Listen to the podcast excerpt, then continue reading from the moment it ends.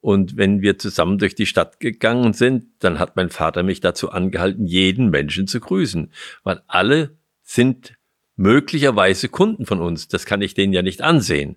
Sicherheitshalber grüßt man dann alle. Und das hat mein Vater so gemacht. Und äh, das ist eben eine Orientierung auf den anderen Menschen hin. Herzlich willkommen beim Gedankengut Podcast mit Wolfgang Gutballett und Adrian Metzger im Dialog zu Fragen und Impulsen unserer Zeit. Schön, dass du dabei bist. In dieser Folge beschäftigen wir uns mit der Kundenorientierung. Wolfgang, du warst viele, viele Jahre verantwortlich bei Tegut für viele Mitarbeiter, die wiederum mit Millionen von Kunden in Kontakt standen. Und da war das Thema Kundenorientierung natürlich unglaublich relevant. Und wie schafft man es jetzt, dass Kundenorientierung nicht nur ein Schlagwort ist, das ab und an mal in einem Workshop auftaucht, sondern wirklich gelebt werden kann. Und da möchte ich mal einen kleinen Einblick von dir bekommen, hm. wie so viel, so viele Menschen in so einem großen Unternehmen dann das tatsächlich schaffen, Kundenorientierung zu leben.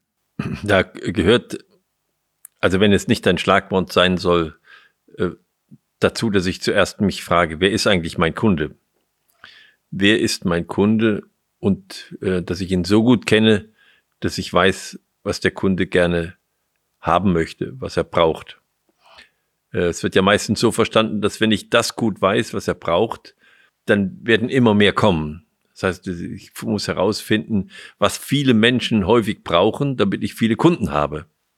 Das ist meistens so der, der Gedanke der Kundenorientierung. Ich kann es auch umgekehrt denken, dass ich sage, wenn jemand was braucht, dann versuche ich ihm zu beschaffen. Der wird mein Kunde dadurch, dass ich ihm das gebe, was er braucht. Überwiegend wird die Kundenorientierung heute als Kriterium für ein gutes Marketing angesehen. Äh, oft ist es so, dass die Unternehmen sagen, wir sind, haben die besten Kundenorientierung, weil wir die größten sind. Das ist natürlich falsch. Es ist aber sicherlich so, dass dadurch, dass sie eine gute Kundenorientierung hatten, dass sie gewachsen sind, weil sie immer mehr Kunden bekommen haben. Dann besteht aber die Gefahr, dass auf einmal dieses, dieses sozusagen, dieser Mechanismus von der anderen Seite betrachtet wird und wir sagen, wir wollen noch mehr wachsen, also müssen wir sehen, wie unsere Kundenorientierung besser werden kann. Also es ist ein Zusammenhang dazwischen, aber Kundenorientierung dürfen wir überhaupt nicht nur auf dieses, auf diesen Kaufakt beziehen. Wir beziehen sie oft nur auf den Kaufakt, aber in jedem Unternehmen hat jeder seine Kunden. Das heißt, wenn ich in einem, in einem Leistungsprozess stehe, dann bin ich immer Kunde von jemandem und ich habe Kunden. Weil andere liefern mir ein, ein Teilergebnis im Prozess zu. Ich verändere das und ich gebe das weiter. Und so wie ich das weitergebe, das ist für den Nächsten ganz entscheidend. Und äh, der wird äh, sich fragen, sieht der mich als Kunde? Will er es loswerden? Ich sage oft, arbeite ich weg oder arbeite ich hin? Mhm. Wenn ich Kundenorientierung habe, dann muss ich hinarbeiten auf den anderen und ihn im Grunde im Sinn haben. Das heißt, ich muss sehen, dass ich über meine Grenzen hinaus denke, also wo ich denke, wo die, der Übergabepunkt ist, über diesen Übergabepunkt hinaus denken in das Feld des anderen hinein und das, was ich abgebe an den Kunden, betrachten von der Seite des Kunden. Dann bin ich kundenorientiert. Und der Kunde genauso, wenn er ein guter Kunde ist, kommt mir entgegen und sagt, wie muss ich mich eigentlich anstellen, dass ich das gut annehmen kann? Was ist eigentlich für eine Voraussetzung da, dass er mir auch wirklich das gut übergeben kann. Und wenn jeder, also von, von beiden Seiten, über diesen, über diesen Schnittstelle, über diese Übergangsstelle hinaus gedacht wird, dann komme ich zu einer wirklich funktionierenden Kundenorientierung. Dann habe ich nämlich außer dem Interesse an mir, auch zugleich das Interesse am anderen. Und das ist überhaupt ein Schlüsselpunkt bei dieser, bei dieser Kundenorientierung. Habe ich wirklich ein echtes Interesse an dem anderen? Oder habe ich nur das Interesse daran, dass er bezahlt? Hm? Oder möchte ich, dass er zufrieden ist? Also ich werde ja ganz schnell zum Kunden. In dem Augenblick, wo mich jemand nach der Uhrzeit fragt, ist es mein Kunde. Mhm. Weil er hat ein, er hat ein Anliegen an mich. Und jetzt ist die Frage, wie reagiere ich darauf? Und es gibt so viele Situationen im Leben, wo ich sehe, dass ein anderer meine Hilfe bräuchte Und dann entscheide ich, ob es mein Kunde wird oder nicht. Ob ich vorbeilaufe und sage, bediene ich oder bediene ich nicht. Und deshalb ist diese, diese, diese Einstellung oder diese Kundenorientierung etwas grundsätzlich Wichtiges, was etwas darüber aussagt, ob ich bereit bin, auf andere einzugehen. Bereit bin, das, was die anderen brauchen, ihnen zu geben. Natürlich immer in meinem Feld. Ich entscheide, was ich, was ich äh, gebe. Ich kann nicht, ich kann nicht alles geben, sondern ich muss dann schon selektieren und sagen, dafür fühle ich mich berufen, dafür fühle ich mich nicht berufen, das zu tun. Eine Herausforderung wird es sicherlich dann, wenn man eben die Situation nicht mehr für jeden einzelnen Kunden sozusagen durchdenken kann, nicht mehr für jeden einzelnen Kunden überlegen kann, okay, wie sieht das jetzt aus seiner Perspektive aus, sondern wenn man allgemeine Annahmen oder Hypothesen treffen muss.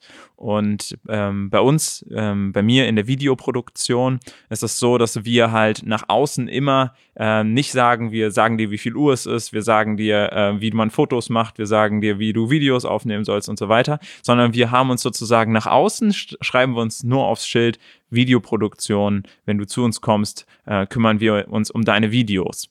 Und wenn aber dann ein Kunde zum Kunden geworden ist oder ein potenzieller Kunde zum Kunden geworden ist, dann lassen wir uns viel stärker darauf ein, was dieser Kunde tatsächlich braucht. Das heißt, da ist sozusagen der Status äh, von diesem, von dieser Person, äh, dass sie eben diese Leistung von uns empfang, äh, weil er diese Leistung von uns empfängt, sorgt dann automatisch dafür, dass wir auch sagen, okay, ähm, wir sehen jetzt sozusagen, wir haben jetzt ein Interesse an dir als Kunden und über dieses Interesse, was wir eigentlich ursprünglich an äh, hatten, ja, also unser eigenes Interesse zu verfolgen, Videos zu produzieren, hast du vielleicht ein Interesse daran, einen Instagram-Kanal zu starten, wie jetzt hier bei Gedankengut, gerne mal reinschauen auf den Instagram-Kanal von Gedankengut, ähm, oder eben eine Webseite zu bauen. Und natürlich unterstützen wir dann dahingehend auch.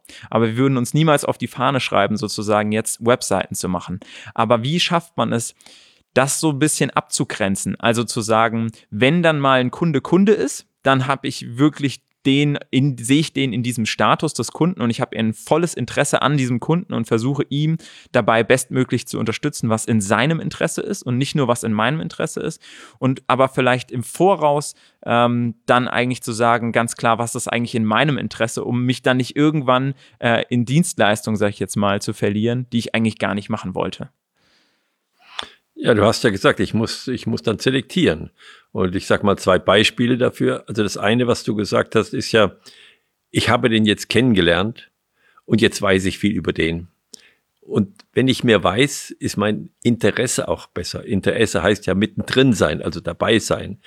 Und dieses Wissen, das macht einem heiß. Deshalb heißt das deutsche Sprichwort, was ich nicht weiß, macht mich nicht heiß sozusagen. Wenn ich, wenn ich etwas nicht mitkriege, dann rege ich mich auch nicht darüber auf. Aber in dem Augenblick, wo du das dann siehst und den Kunden siehst, dann siehst du seine Bedürfnisse viel klarer als er selbst. Und in dem Augenblick wirst du auch hilfsbereit und sagst auch, ich mache dir folgenden Vorschlag, geh den und den Weg. Ich habe das jetzt überblickt, das hast du vielleicht nicht alles so gesehen, aber das ist äh, wäre jetzt ein guter Schritt.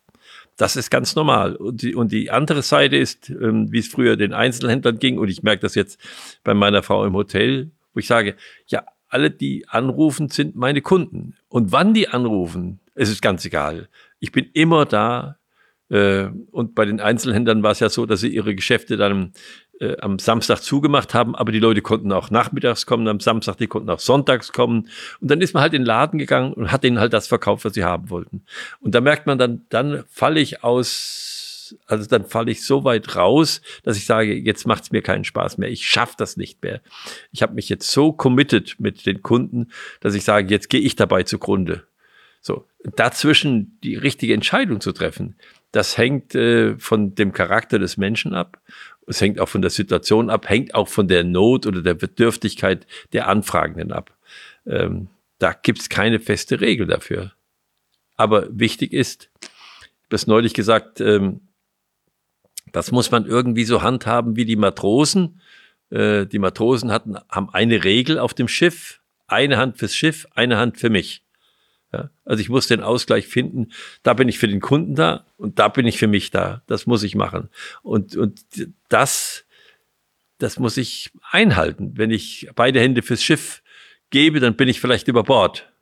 Und wenn ich beide Hände für mich nehme, dann ist das Segel kaputt. Äh, so, also die, das ist äh, ein, eine ganz persönliche Entscheidung, die jeder zu treffen hat. Aber er muss sehen, dass beides äh, er miteinander verbinden kann. Mhm. Ja, und wie du es schon sagst, die Bedürftigkeit äh, macht es einen dann vielleicht schwer. Ja. Wenn man dann als Arzt auf der Kinderstation, ja. um einfach mal ein Beispiel zu nennen, ist und dann sagt, ich gehe jetzt nach Hause, damit ich morgen wieder klar operieren kann und ja. dieses Kind heute operiere ich nicht mehr, ist halt, äh, ist halt Wahnsinn, solche, solche Entscheidungen sozusagen zu treffen und da dann abzuwägen. Ähm, aber genau, das ist ein wichtiger Punkt und auch ein schönes Bild mit, äh, mit dem Matrosen, der ja das so ein bisschen veranschaulicht. Aber um nochmal auf die Frage, die ich vorne so ein bisschen vermischt habe in meiner Frage, zurückzukommen, wie schafft man es, wenn man sich jetzt eine Person anguckt, dann ist es ja als Mensch, kann man sich dann da rein versetzen und kann sagen, okay, das ist jetzt der Wolfgang und der Wolfgang hat folgende Interessen und das könnten wir ihm noch anbieten und da, äh, das, das, wäre für ihn interessant und so und so machen wir das mit dem Wolfgang und dann klappt das. Ähm, aber wie schafft man das jetzt über eine Vielzahl an Mitarbeitern, die ja auch alle einen anderen Umgang haben mit dem vielleicht gleichen Kunden, hat Mitarbeiter A einen anderen Umgang als Mitarbeiter B und vielleicht schaffen es beide auf ihre eigene Art und Weise auch mit diesem Kunden umzugehen ähm, und zum anderen aber auch ein Verständnis zu finden von Kunden über eine große Zahl von Kunden hinweg, weil natürlich kann nicht jeder Mitarbeiter jeden Kunden individuell kennen und wissen, wie er jetzt mit diesem Kunden umzugehen hat. Wie schafft man es sozusagen, dann eine Grundlage oder ein Regelwerk zu erarbeiten, wie man ähm, in solchen Situationen dann vorgeht, dem Kunden begegnet? Also ein Regelwerk, ähm, äh, das ist ganz schwierig, weil ich dann äh, sehr, äh, also eine gewisse Sturheit einführe, wenn ich da ein Regelwerk habe. Etwas, was wichtig ist, dass sich eine Haltung durch ein Unternehmen zieht und auch weiter nach außen trägt. Und das fängt schon damit an, wie, wie die Geschäftsleitung mit den Mitarbeitern umgeht. Da sehen die eigentlich, was Kundenorientierung ist. Ich kann denen so viel über Kundenorientierung erzählen. Wenn die sehen, dass sie nicht die Kunden des Gesamtunternehmens sind und das Unternehmen sich anders zu ihnen verhält, als es will, dass sie sich gegenüber den Kunden verhalten, dann wird es nicht aufgehen. Hm. Das heißt, es ist eigentlich mehr ein Erlebnis, äh, wie stehe ich da drin? Und letztlich sind es immer Einzelkunden.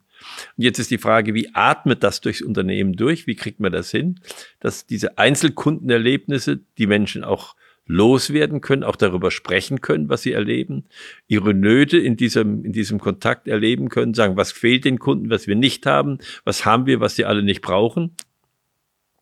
Dass das weitergetragen wird. Und dann habe ich ja im Unternehmen, wenn es mehrstufig ist, ja auch eben meine internen Kunden. Ich habe diese externen Kunden und das muss dann über die internen Kunden wachsen, bis es zu einer gesamtstrategischen Entscheidung in dem Unternehmen führen kann das ist ähm, nicht nur eine Frage des Regelwerks, es ist eine Frage, dass die Menschen wirklich erleben, dass man selbst kundenorientiert ist dass die Kundenorientierung beziehungsweise die Beziehung, die Beziehungswurzeln nicht aus dem Mitarbeiter, der dann dem Kunden gegenübersteht, entwachsen, sondern eigentlich schon viel früher anfangen ja. und dann da durchwachsen können sozusagen ja. in den in den Kunden hinein und dass es mehr auf eine Haltung eigentlich dann angeht und auf ein Vorleben anstatt äh, an, ja auf große Sprüche, die bei dem äh, besagten Workshop dann entstanden sind und ähm, ja vielleicht dann an die Wand Wand geschrieben werden oder so. Wir sind kundenorientiert, wir sind kundenorientiert, Platz Nummer eins oder so.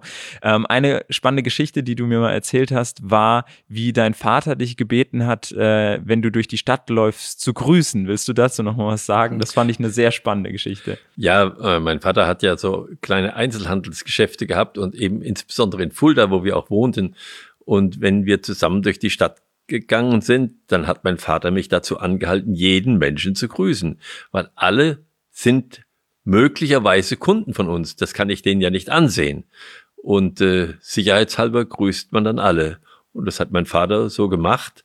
Und äh, das ist eben eine Orientierung auf den anderen Menschen hin. Es ist ja nicht zwingend, wenn ich jemanden grüße, dass er mir, mir kauft. Aber es ist zumindest so, dass äh, die anderen Menschen merken, da ist ein Mensch, der nimmt mich wahr der nimmt mich wahr und bezieht sich bezieht mich ein in, in, in sein Denken und in sein Empfinden. Und so weit, so weit kann man gehen. Und man darf jetzt nicht vergessen, das war nach dem Krieg und es war wirklich äh, alles noch ein bisschen anders als heute. Wenn, wenn man heute durch die Stadt läuft und würde andere grüßen, die drehen sich dann um und sagen, was ist denn mit dem los?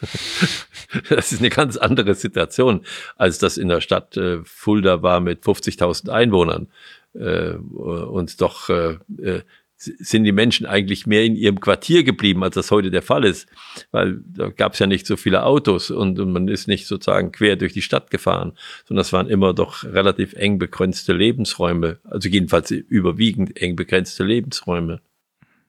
Aber da ist auch wieder die Haltung, die zum Tragen kommt, dann, äh, dass derjenige, der selbst auf äh, ja, mehreren Filialen da verantwortlich ist, ähm, trotzdem, wenn er durch die Stadt geht, eben die, die, die Verbindung äh, zu, zu jeder Person hält, weil es äh, vielleicht ein möglicher oder vielleicht auch zukünftiger Kunde ist. Und ähm, wenn er dann ins Geschäft kommt, ah, der ist doch derjenige, der immer so nett auf der Straße grüßt äh, und sich dann auch anders dann äh, ja. in dem Laden verhält oder da eine andere Verbindung hat. Ja, früher hat man gesagt, wer nicht lächeln kann, soll nicht Kaufmann werden. Das ist auch ein schöner Spruch zum Abschluss. Ja.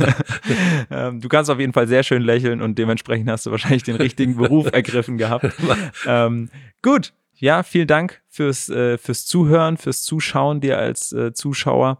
Ähm, schön, dass du wieder mit dabei warst. In der nächsten Folge wollen wir dann die Kundenorientierung ein wenig vertiefen in Richtung Werbung. Wie macht man eigentlich Werbung? Was sind vielleicht No-Gos bei der Werbung? Ähm, da sprechen wir dann beim nächsten Mal drüber. Wenn du irgendwelche ja, Themenwünsche hast oder Anregungen, die wir hier beachten sollten, dann schreib uns gerne an podcast.gedanken-gut.org und ansonsten freuen wir uns, wenn du beim nächsten Mal auch wieder mit dabei bist. Entweder auf YouTube kannst du dir unseren Podcast anschauen. Gedanken gut, da findest du den Podcast. Oder eben direkt auf den Podcast-Plattformen. Da sind wir auf allen möglichen Podcast-Plattformen vertreten. Da kannst du den Podcast gerne abonnieren und dann hören oder sehen wir uns beim nächsten Mal wieder.